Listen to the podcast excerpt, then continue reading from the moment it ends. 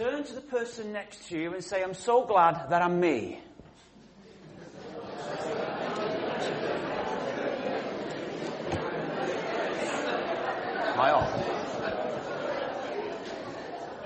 Now say to the same person, I'm so glad that I'm not you.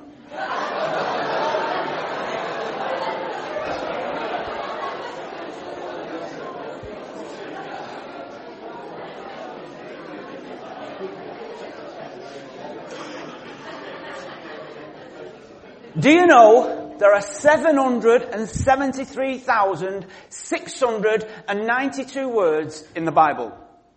If you've got yours with you, please feel free to quickly check it out. The Bible is not any old book, it's an instruction book. Those letters, B-I-B-L-E, stand for Basic Instructions Before Leaving Earth. It comes in two parts, part one and part two, us Christians call it the Old Testament and the New.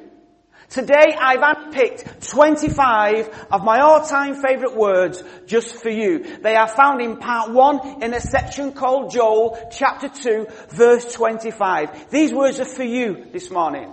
These words are for you this morning. These words are for you. They're for you. They're for you. Joel chapter 2 verse 25. I will restore to you the years that the locusts have eaten. The great locust, the young locust, the other locust, and the locust swarm. The title of my talk this morning is Restoration, Restoration, Restoration. No, I didn't say relocation, relocation, relocation. I recently walked through the gates of the high security Her Majesty's prison. This felt strange for me because for most of my life I've tried to avoid going into prison. But now it seems these days I'm doing all that I can to get back in. The female prison officer who searched me, she had a broken nose, she wasn't wearing any makeup, and she smelled of cheap man's aftershave, if you got the picture. As she patted me down, it brought back the many memories that I have of when I was searched only when I was on the inside as an inmate. And I'm going to be honest, I still felt guilty. I don't know why, because my reason for going into prison this time was to speak to the lads. After I'd spoken, there was a round of applause from the prisoners, the prison officers, and those there from the drugs agency. And I'm going to be honest, I felt good because it had gone well. But then I noticed a prison officer walking towards me, clutching a copy of my autobiography close to his chest, with his finger pointing to the title, with his face screwed up, and he wasn't happy. He said, I believe that the other half of this sentence is true, you know. I believe that once you're an addict, you're always an addict. I looked at him, smiled. It wasn't difficult because it was only small. And I said, yes, mate. In some cases that is true. But in my case, it's not. You see, I was once an addict. And now I'm clean. That's why I've called my book, Once an Addict. He didn't know what to say. And he walked away. Think about this. If God can restore somebody like me all the way back from 15 years of hardcore drug addiction, He certainly can restore somebody like you. When those words were originally spoken out of Joel chapter 2 verse 25, God's people were in a bit of a mess. You see, God had asked them to live their lives a certain way. But instead of living their life God's way, they lived their life their own way. So they had to live with the consequences of those choices. But despite that, God promised to restore them back to the place where they once were. And what God was willing to do for a whole community of people way back in the day is able to do for one individual today. I've been a Christian just a few weeks. And the woman in the church that I was going to, she gave me a greetings card. You know the kind of thing that women do. It's not the kind of thing that blokes do. Well, not my kind of bloke anyhow.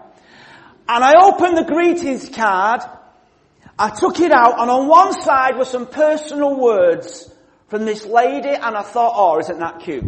On the other side of the greetings card were the words out of Joel chapter 2, verse 25. I looked at those words and I read them out loud. I will restore to you the years that the locusts have eaten. The great locust, the other locust, the young locust, and the locust swarm. I thought, what's all that about? I read them again and it still didn't make sense. I read them again. I'm thinking, what's all this about locusts? I read them again and then, boom, all of a sudden the penny dropped. That each of those four different types of locusts represented to me four different things that have been damaged in my life because in the Bible, locusts represent destruction and damage. So these were four different things that had been damaged in my life.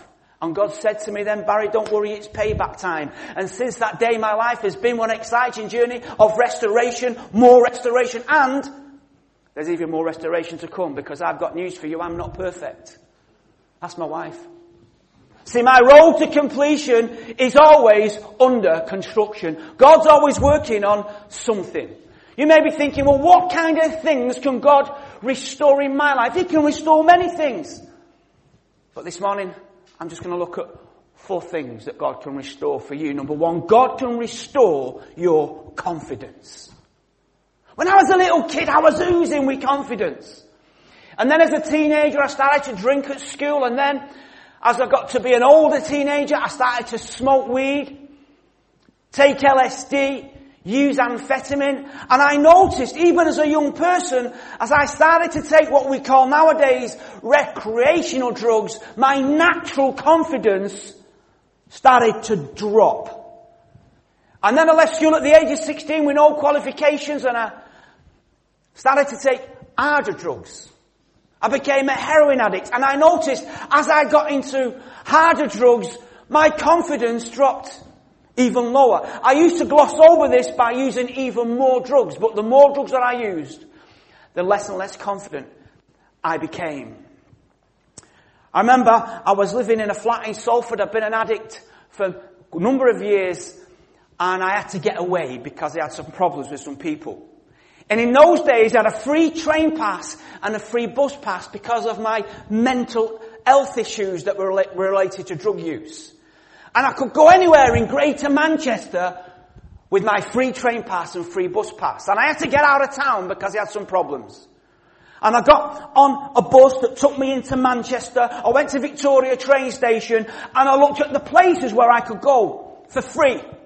And the furthest place away I could go for free on my free train pass was Rochdale. I thought that'll do me. So I got a yellow pages and I looked and I saw that there was a Salvation Army hostel in Rochdale. So I got a train to Rochdale. I checked into the, into the Salvation Army hostel. I was in there for eight weeks and I got kicked out for having a fight with a scouser. and the manager of that particular hostel wrote on my file, Barry Woodward is a very violent man, never ever to be allowed back in. Three weeks ago I was speaking at the AGM for the Salvation Army in London. All the big cheeses there, and do you know what my opening story was? Thank you for allowing me back, back in. And then I ended up in Leopold Court, which was another hostel. That was dead posh, that, that was ensuite. But it was only short term. I couldn't stay in there for a long time. Then I got a little flat down a little cul-de-sac. And I met three people throughout the course of ten days. One of them was the guy that I got chatting to on a bus. He had a Borstal dot on his face. He had a big fat neck and short stumpy fingers. One of them was my Nigerian psychiatrist, Dr. Samuel Yangi, and one of them was my next door neighbour. They were all Christians. And my next door but one neighbour invited me to church one morning. I turned up at church that day. I sat on the second row from the front. My next door but neighbour was sat on the end next to me. And then these other two people came in, and then they started to sing songs, and they started to do things that I wasn't used to. Because I wasn't used to church, and I'm thinking, as they're doing the kind of stuff that they do in the church that I was going to at that time, I'm thinking, these guys are all basket cases. Waving flags around and thinking, what are they trying to do? Direct the planes into what? It was a culture clash, but then this guy gets up and he said, we believe in a God who can heal. Is there anybody in this room with any issues? I'm thinking, does he want someone with issues? I've got plenty of those. He said, if you want to be prayed for, come to the front. And I remember thinking, what have I got to lose? And I got out of my seat and I walked to the front. I was the only one stood there. Everybody was watching me. Talk about under pressure. He says, what can I pray with you for? I'm thinking, how long have you got? What time do you want to be out of here? And I told him I've been on heroin 15 years. I told him I was on 55 mils of methadone. And I told him that I was suffering from amphetamine psychosis. I used to hear voices. And he put his hand on my head and I'm thinking, what's he got his hand on my head for? I was going to, get off. Stop touching me.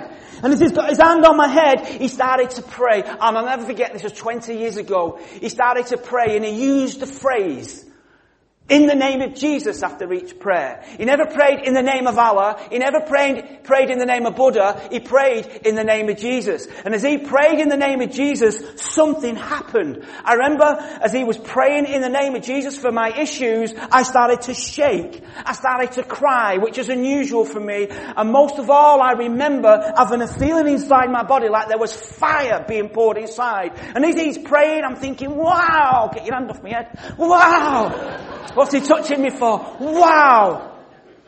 In the name of Jesus.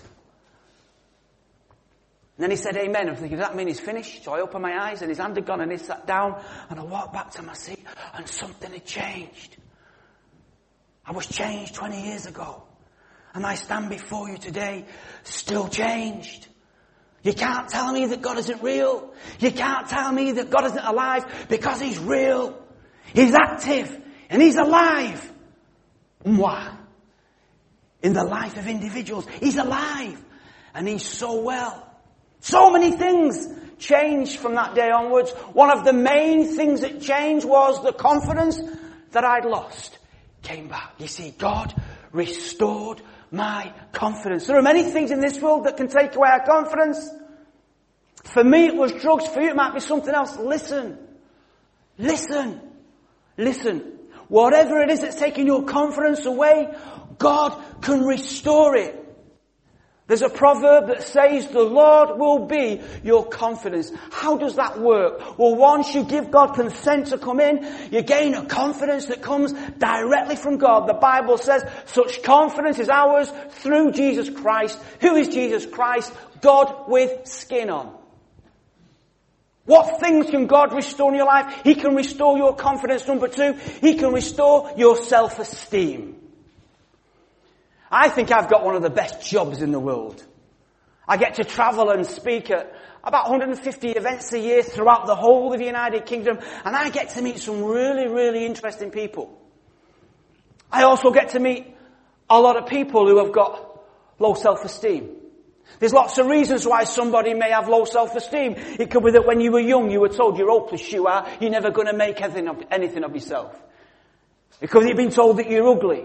It could be that you've been in a relationship, and that relationship has not your self-esteem for six. There are so many reasons why somebody may have low self-esteem.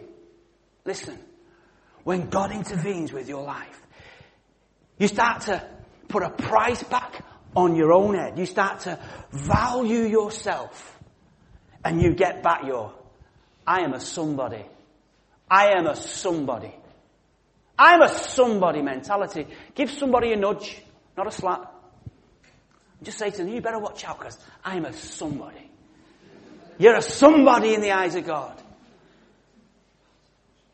Let me use the words of the great civil rights leader and pioneer, Martin Luther King. He said, I've come back to tell you that you are a somebody. It doesn't matter how you feel about yourself today. When God looks at you, He sees you as a somebody. It doesn't matter what you're going through right now. When God looks at you, He sees you as a somebody. It doesn't matter what you look like. That's good news for some of you men. When God looks at you, He sees you as a somebody. I was speaking in a church. I can't tell you where it was just in case you're from Accrington. the roughest church I've ever been to. I remember pulling up in my car in the car park. Group four security were in the car park. Rough. Four of them came to, to my car and picked up my bags and they chaperoned me into the church. There was bouncers on the door of the church. It was rough. I get invited to all the glamorous places. I've got a friend called J.John. He was in Hawaii. It's not fair. Here I am in Accrington. Many are called and few are chosen. What's all that about? I remember going into the church building and it was packed. Oh, it was rough though. Rough. And they, they, they took me to the front row, which I always try and avoid sitting on, but they took me to the front row. I remember they started to sing songs and I look back at the sea of faces, you should have seen them. Scars, marks and tattoos on number two haircuts and that was just the women. Do you know what I said to them? God looks at you today. It doesn't matter what you look like and He sees you as a somebody. You see, you're a somebody in the eyes of God. God doesn't see you as you see yourself. He sees you differently. The Bible says that man looks to the outward appearance, but God looks to the heart. Problem with others, sometimes when we look into the mirror, we see ourselves as a Mark 1 Ford Escort on a scrap heap, rusty wheels, bald tyres, decaying bodywork, with a clapped out engine, We no petrol. That's how we see ourselves sometimes when we look into the mirror. That's not how God sees us. He sees us differently. He sees us as a brand spanking new Ferrari, gleaming red bodywork, slick tyres, alloy wheels, customized engine on the forecourt of a car showroom with no petrol. You see, all the potential is there. But what we need is the petrol of God in our life, the Holy Spirit. And the Holy Spirit comes in and He releases all that potential that's been laid dormant for years and you become that person that God designed you to be before you messed up and made those mistakes and you start to see yourself how God sees you. You start to put a price back on your own head. You start to value yourself. I spent so many years of my life being a nobody. I don't see myself as a nobody anymore because my Bible tells me that I'm a member of God's family. My Bible tells me that I've been grafted in my Bible tells me that I'm in Christ. That I'm His most treasured possession. I'm a somebody in the eyes of God. I spent so many years of my life being a nobody, but I'm not a nobody anymore. But so many years being one of the Manchester boys. Well, I'm one of God's boys now. I get invited to speak at all kinds of places. I was invited to speak about eight years ago at the Lord Mayor of Manchester's prayer breakfast. Keynote speaker. Oh. I remember turning up.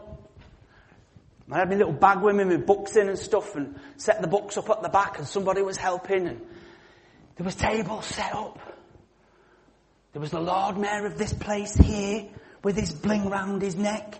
And then there was a table over here with the Lord Mayor of that place. From there with her bling round her neck and there was a table here and a table there. They're all sat there with a bling on. There was a table for the police. I didn't sit on that table. Got any police in here this morning? I bet we have, haven't we? I may be saved, but I'm not that saved. Joke.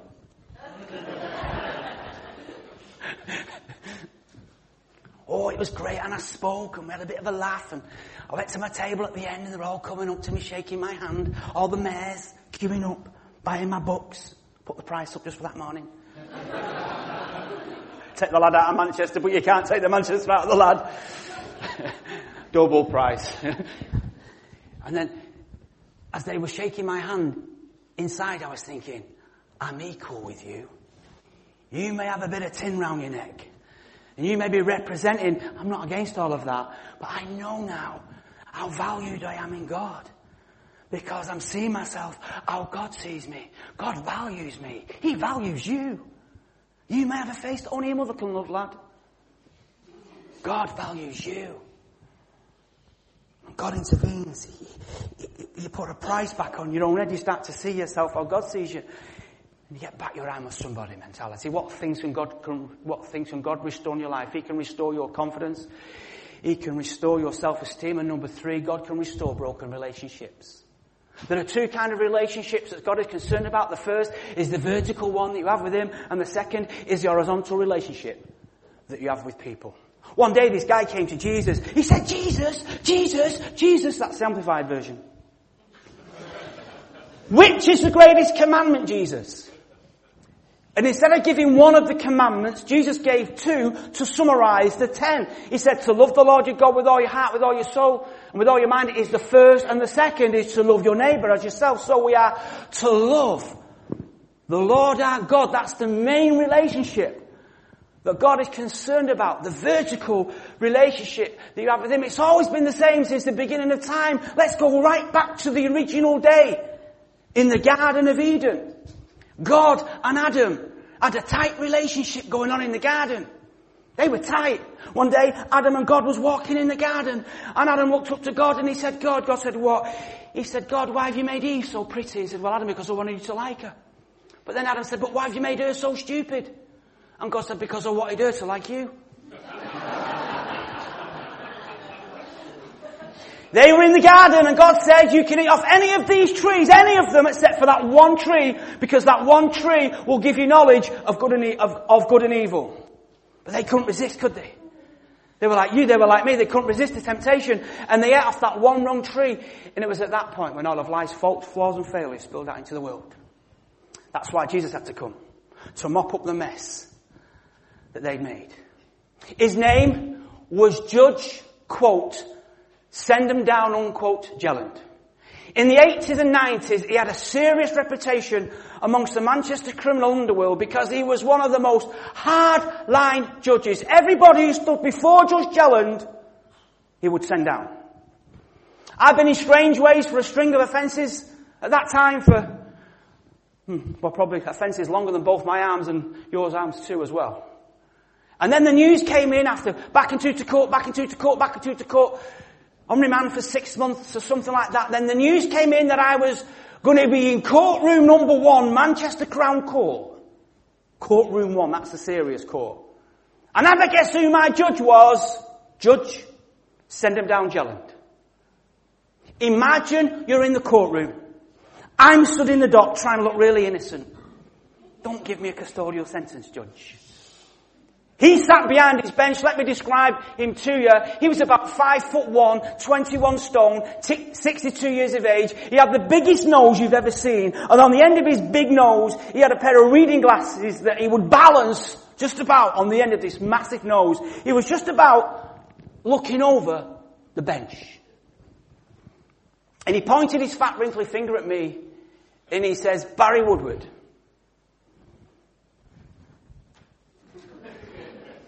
You've been found guilty of this, that and the other, and for this I sentence you to X amount of time in prison. I remember the feeling well. My heart began to pound.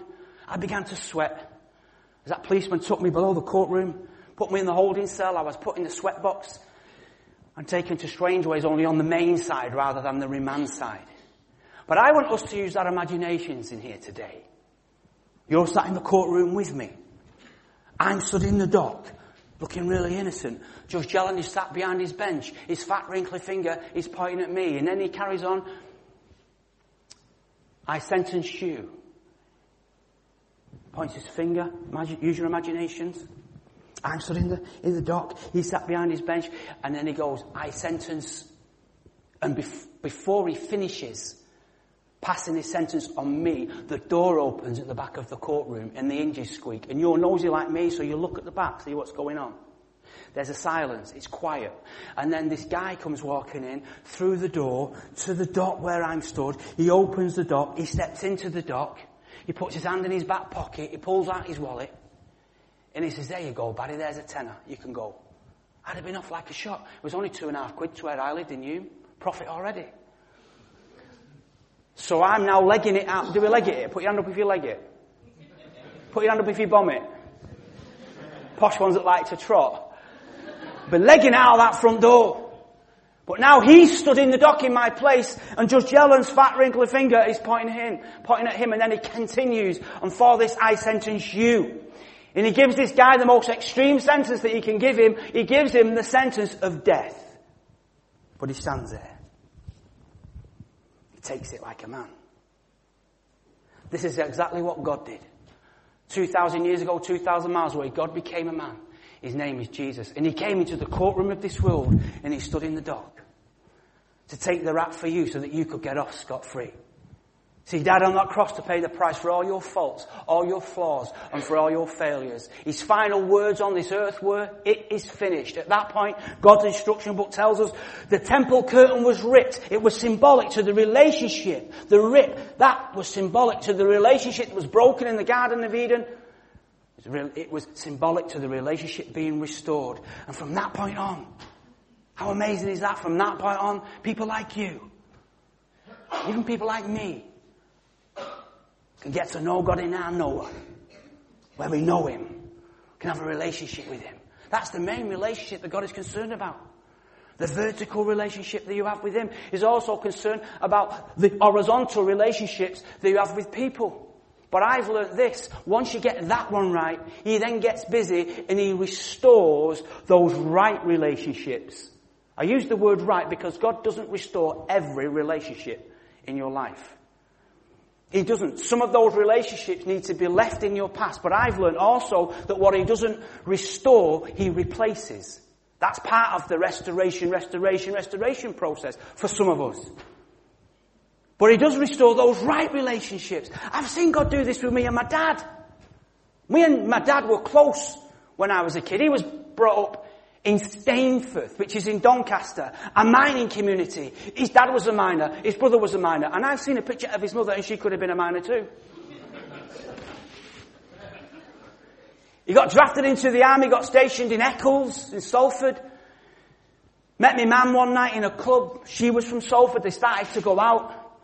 When he left the army, they moved to Yorkshire, lived in Keighley for seven or eight years. My brothers were born there, then they moved back to Salford. That's where I was born. And we were close when I was a kid. I spent a lot of time with him. I was the youngest out of three lads. So he played a lot of rugby and he refereed. He was a proper sportsman. And I'd go with him. But that all changed when I became a heroin addict. I remember I'd been in the police cells in Manchester, CDCs. I always got nicked on a Friday. It means I had to wait till Monday to get bail. It seemed I always got nicked on a Friday. I got nicked up one Friday, went to court on the Monday, got bail. I thought, I need some money. I'm not feeling well. I was withdrawing from heroin. I'll go and see me mum. Not seen her for ages. I was living in Hulme at the time. When I got to my mum and dad's house, my mum wasn't in, but my dad was. I'm thinking, oh, I didn't want to see my dad. And we had a little bit of a conversation that turned into a massive argument. Because I would always try and justify my drug use. You're just old fashioned, you dad. You like to have a drink. People of my age like to take drugs. It's, it's normal. It's just me living my life. You've lived your life. I'm going to live my life. You justify it. And we had this conversation that turned into a massive argument. And he said, of all the things in the world you've turned out to be, you've turned out to be a blankety blank blank, blankety blank blank, blankety blank blank. He wasn't happy. Smackhead. You're not my son anymore. And he disowned me and I was okay with that because that gave me a license to really live my life my own way. We had no contact for seven years. That was okay for me because I was living in Moss Side, involved with drug dealing, involved with all the madness of crime, and I just got lower and lower into that murky world. Kind of disappeared off the face of the normal map. There is an underworld out there, and I was very in the core of that. I was like living in the core of that underworld. And then after seven years, we, we kind of made a little bit of contact. But he still wasn't happy. The relationship was still broken. And then I became a Christian. I thought, I know what I'm going to do. I'm going to go and tell my dad. So I got into my car, I drove to Salford, parked my car in the street, walked across the road, through the front door, into the front room. My daddy sat in his armchair with his tracky bottoms on, reading the newspaper and watching the news at the same time. I sat on the floor next to the dog in front of the settee. I looked up to my dad. I said, Dad. He said, what? I said, Dad, I've become a Christian. Do you know when you know somebody well and you know what they're thinking? He folded the corner of that newspaper down and he looked at me, shaking his head. Here we go again. What drugs is he on now? And then I said, Dad, Dad, one day, Dad, I'm going to write a book. He looked at me a second time and he shook his head. He was disgusted. Oh no. What's he on now? So then I went off to work with an organisation in Oswaldtwistle. Try saying that without your teeth in. Doing evangelism, because you talk about missionaries, I'm a missionary to the UK. This is my mission field. Wesley's Will with his parish, the UK is my parish. And I, I, I, cut my teeth on public speaking. I did tent missions, I did door work, I did outreach weekends, I did skills weeks, I did it all there within that one year. And wherever I was, I'd ring my dad, letting him know that my faith wasn't a fad. Letting him know that my faith was real, because I've learned this as well, that when you've broken somebody's trust, it's your job to be intentional about building that trust back up again. It's not going to happen overnight. It takes time. So I started to build that trust back up. Then I went to Cliff Bible College. Oh, my first day at Cliff College, they showed me to my room, third floor, the sun was shining, dead posh. Squirrels. Behind the mowed lawn, jumping from one tree to the next. And I thought, you don't see many of them in Salford. If you did, you get your gun out and target practice. Not really. well, well, maybe. Not now, anyhow. Dead posh. Did my first assignment. I couldn't use a computer then. I had to do it by hand and I had to use a ruler to keep my writing straight. But actually the content of the assignment was good. I got a really good mark. I thought, I know what I'm going to do. I'm going to ring my dad. I rang my dad. I said, Dad. He said, what? I said, Dad, I've got a really good mark for my first assignment at Cliff Bible College. He said, have you, son? I said, yeah. Then they sent me to do, then they sent, they sent me to do a little mission in Peterhead in Scotland. I said, Dad, I'm going to be speaking tonight to a group of about 100 people. And rang him. He said, who are you, son? Then I came back, second assignment.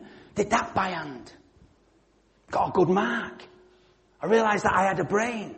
See, God had given me a second chance. And I was going to make the best of it. So every time I got a mark for an assignment, I'd ring my dad because I'm building that trust back up. I'm letting him see that my faith isn't a fad. I've broke that trust. It's my responsibility to build it back up with him. Dad, I'm graduating from Cliff Bible College. I learned how to use computers at Cliff. Best thing I ever did. Will you come to my graduation? He says, yeah, I'll come, son. And he came. Well, he kind of came. He was sat at the back. This big marquee, 500 people, sun was shining. He was sat at the back smoking roll-ups. but he was there. And he saw me graduate. And that was in 1999. And I'd been busy setting up a charity in my final year at college to act as an administration framework, which is still functioning now. Because I needed to be accountable, I needed to do everything right, and I wanted to be able to work right across the denominational spectrum and network spectrum and work in prisons. I didn't want to kind of get locked into. I wanted the freedom. We had ten pound, ten pound in the bank. And in the early days, I did do a lot of stuff abroad. Dad, I'm in America now. Oh, are you, son? Come back for a month. Go back. Dad, I'm in India now. Dad, I'm in Sri Lanka now. Dad, I'm in Ibiza. Don't get worried. Wherever I was, I'd ring him to build that trust back up, build that trust back up. 2009, I got a phone call. I just spoke in South Wales.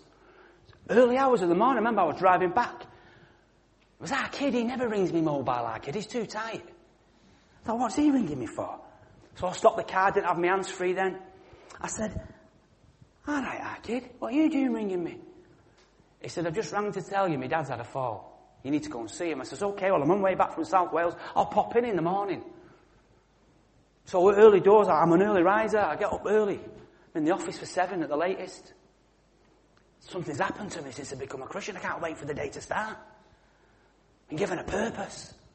God's plan's been activated in my life. It's so exciting. What a journey it's been. So I got up early that day. I thought I'll go and see my dad before I go to work.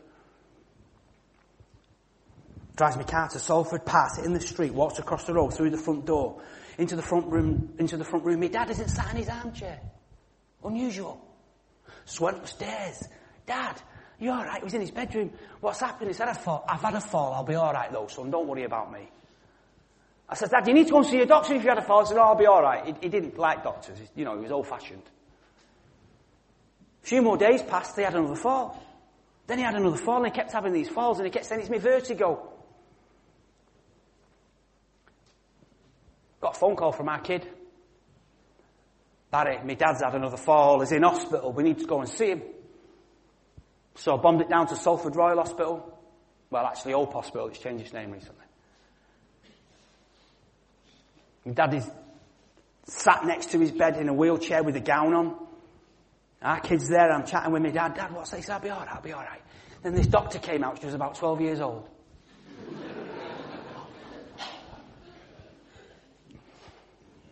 Tom, I need to have a chat with you. I just need to take you somewhere private. Do you want to come on your own? He says, no, whatever you can say in front, you can say anything in front of my lads. Whatever you can say in front of me. So we wheeled him into this room. He said, Tom, you've got a brain tumour.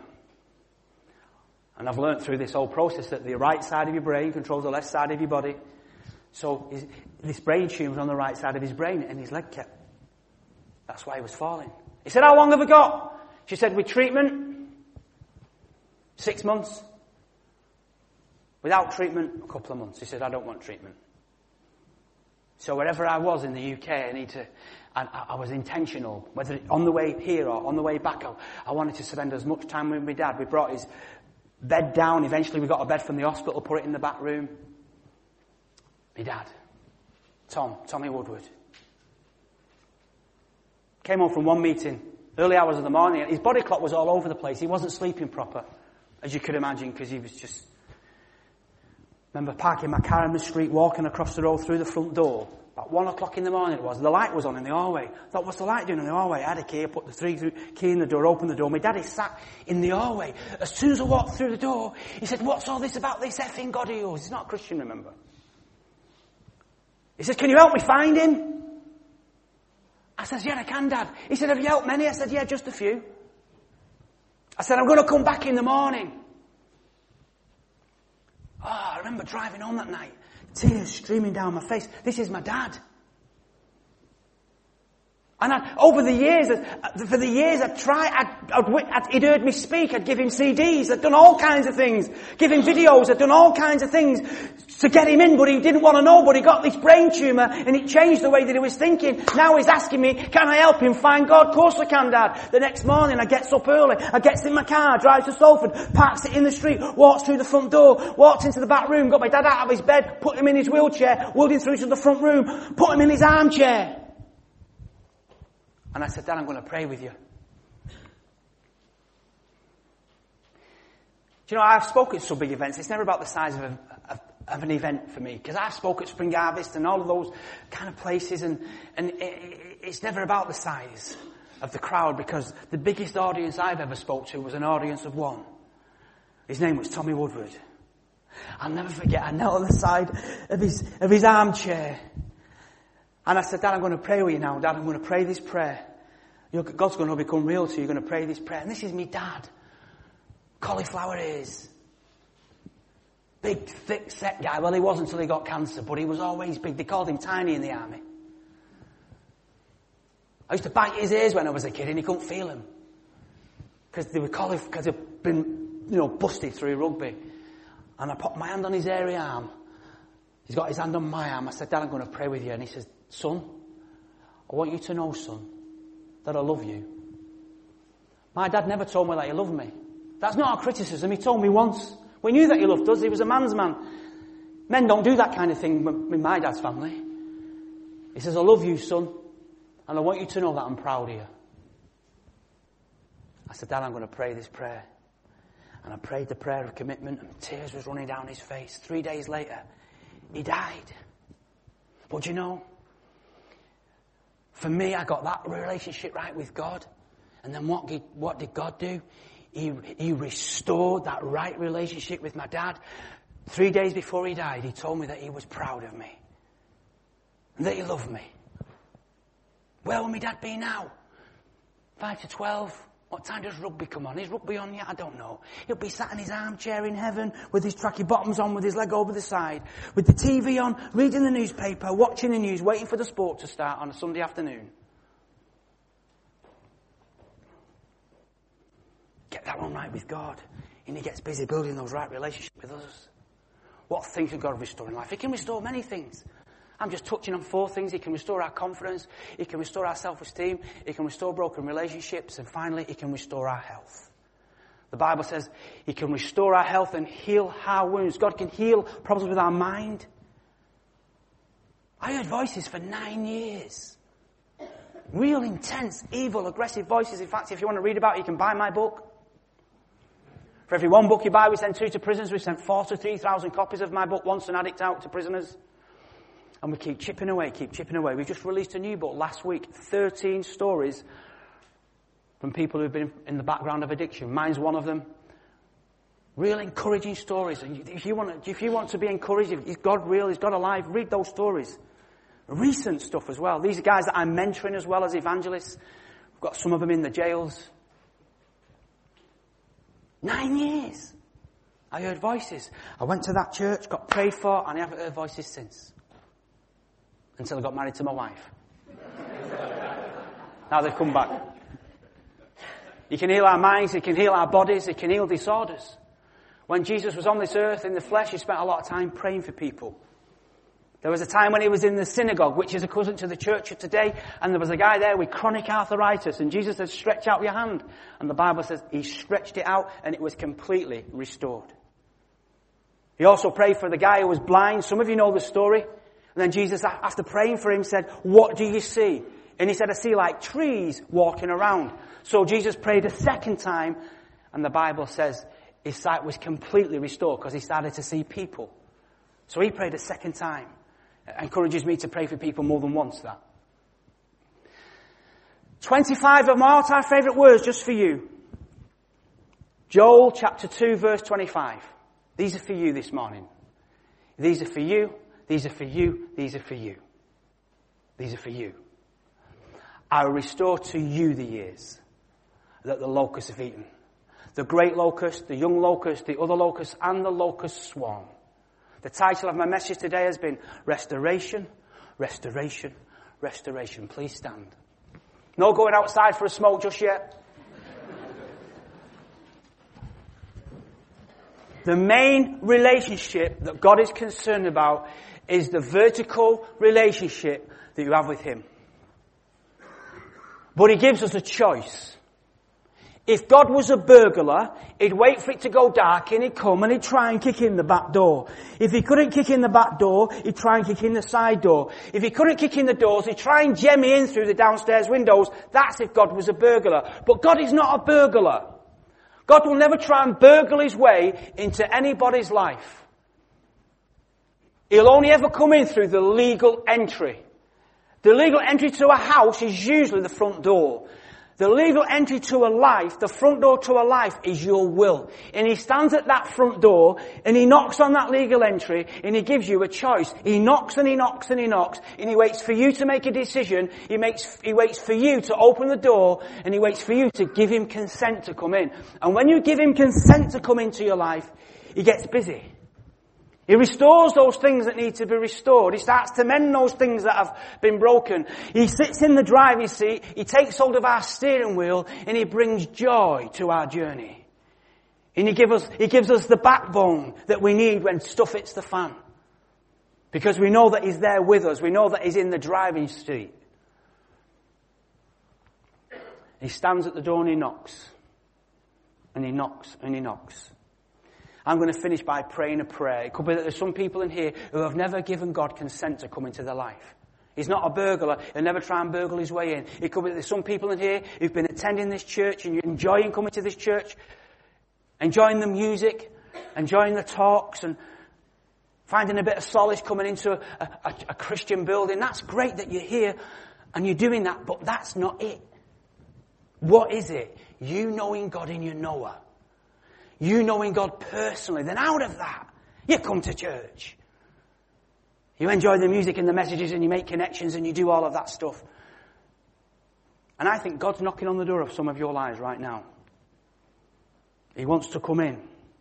But you need to park your pride outside because your pride, just like my dad's for all those years, stopped him connecting with God. It was only when a crisis came that he did it. Don't wait for a crisis in your life. Do it now. I'm going to pray a prayer. Two groups of people are going to pray this prayer with me. The first group of those people who have never prayed a prayer before. You've never given God consent to come in. You may have prayed a crisis prayer, like I used to pray. God, give me bail. No, God, I want bail. This is, so I've prayed, this isn't a crisis prayer. This is a connection prayer. Connecting with God. It could be that you've never prayed a prayer where you've given God consent to come in. But you have prayed crisis prayers where you can pray this prayer. You can give God consent to come in. The second group of people, those people who have prayed a prayer in the past, you've given your life to God, but right now you're not cutting it. You're not living how God wants you to live. The Bible says there is no condemnation for those who are in Christ. I'm not, I'm not here to give you an hard time at all. All I'm here to say to the second group is just pray this prayer. Get back on track. And God will forgive and forget. He'll wipe the slate clean and you just leave this place with, a, with the new phase of your Christian journey kicking in.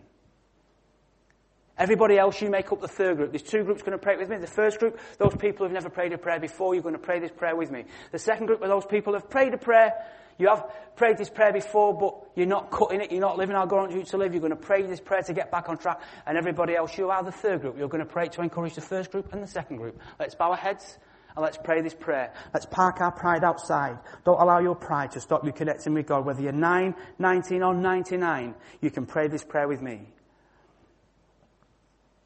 Here we go. Repeat after me, phrase by phrase.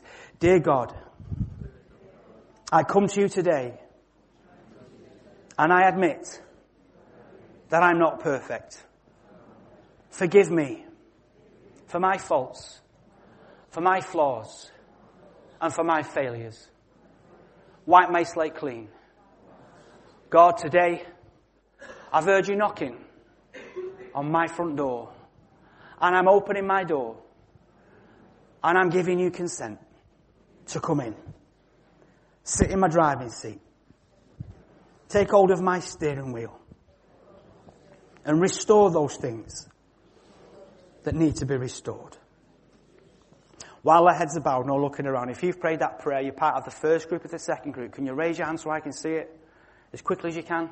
We've got one here, two, three, four, five, six, seven, eight, nine, ten, eleven. Put your hands down. There may be a few more if you prayed that prayer. I'm going to count down 10 seconds. There's about 11 people already raised their hands. If you're part of the first group or the second group, you've raised your hands. I'm going to pray this prayer. I'm, I'm, sorry, I'm going to count down 10 seconds to give you 10 extra seconds. That's all. Just to raise your hand if you've not already raised it. If you've raised it once, you don't need to raise it again. But if you're part of the first group or the second group and you've prayed that prayer and you didn't raise your hand the first time, as I count down 10 seconds, it's giving you 10 extra seconds just to raise your hand. Anybody else prayed that prayer? Raise your hand so I can see it. 10. Another one here. Another three. Anybody else? As I count down. Nine, eight, seven. Another one. Thank you. Seven, six, five. Anybody else? Another one. Four, three, two. Anybody else? One.